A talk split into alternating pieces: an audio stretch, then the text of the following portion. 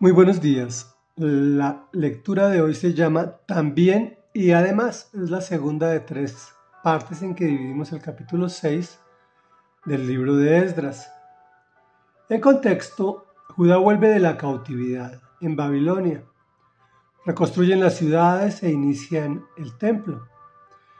Detenidos por sus enemigos, pero autorizados por el Señor, continúan el trabajo. Nuevamente los samaritanos vienen para parar la construcción, enviando cartas al rey Darío. Hoy estamos en la segunda parte de la respuesta del rey Darío, y dice así. También he decidido que ustedes deben prestarles ayuda sufragando los gastos de la reconstrucción del templo, con los impuestos que la provincia al oeste del río Éufrates paga al Tesoro Real no se tarden en pagar todos los gastos para que no se interrumpan las obras. Además, todos los días sin falta deberán suministrarles becerros, carneros y corderos para ofrecerlos en holocausto al Dios del cielo, junto con trigo, sal, vino y aceite y todo lo que necesiten según las instrucciones de los sacerdotes que están en Jerusalén. Así, podrán ellos ofrecer sacrificios gratos al Dios del cielo y rogar por la vida del rey y de sus hijos. He determinado, asimismo, que a quien desobedezca esta orden, lo empalen en una viga sacada de su propia casa y que le derrumben la casa. Que el Dios que decidió habitar en Jerusalén derribe a cualquier rey o nación que intente modificar este decreto o destruir ese templo de Dios. Yo, Darío, promulgo este decreto, publíquese y cúmplase al pie de la letra.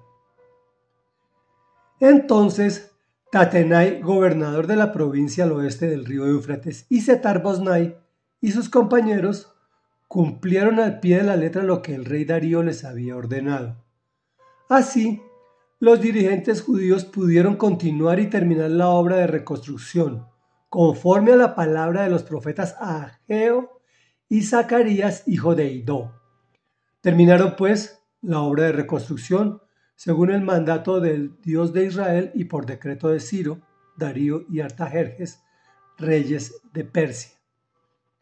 La reconstrucción del templo se terminó el día 3 del mes de Adar en el año sexto del reinado de Darío.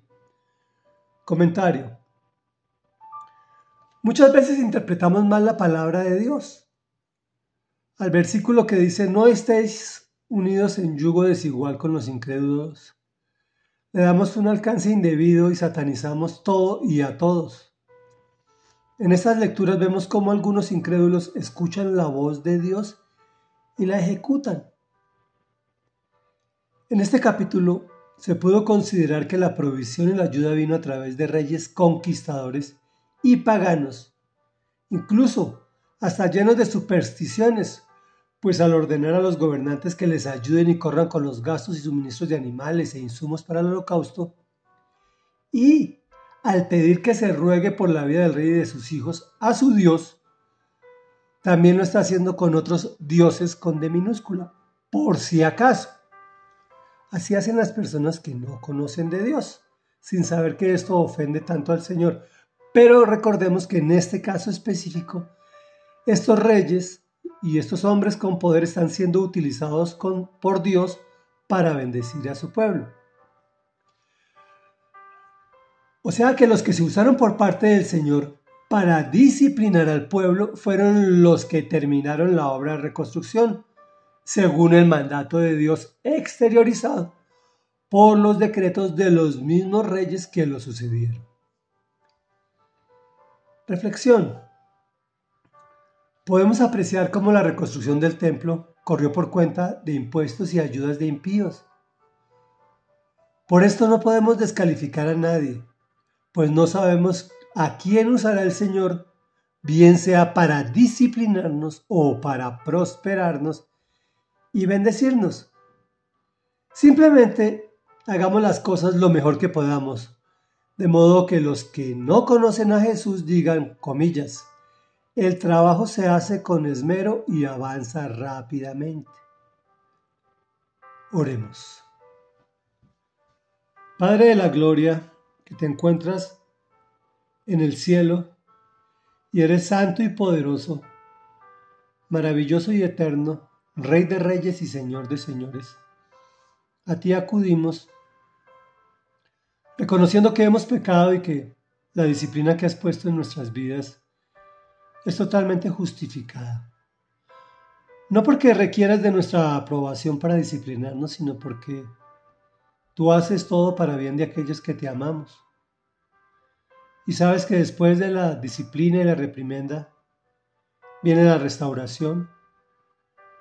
Gracias por esa restauración que sabemos que puede tardar en algunos casos, en otros es inmediata, pero que llegará porque tú así lo ordenaste y tú así lo dijiste.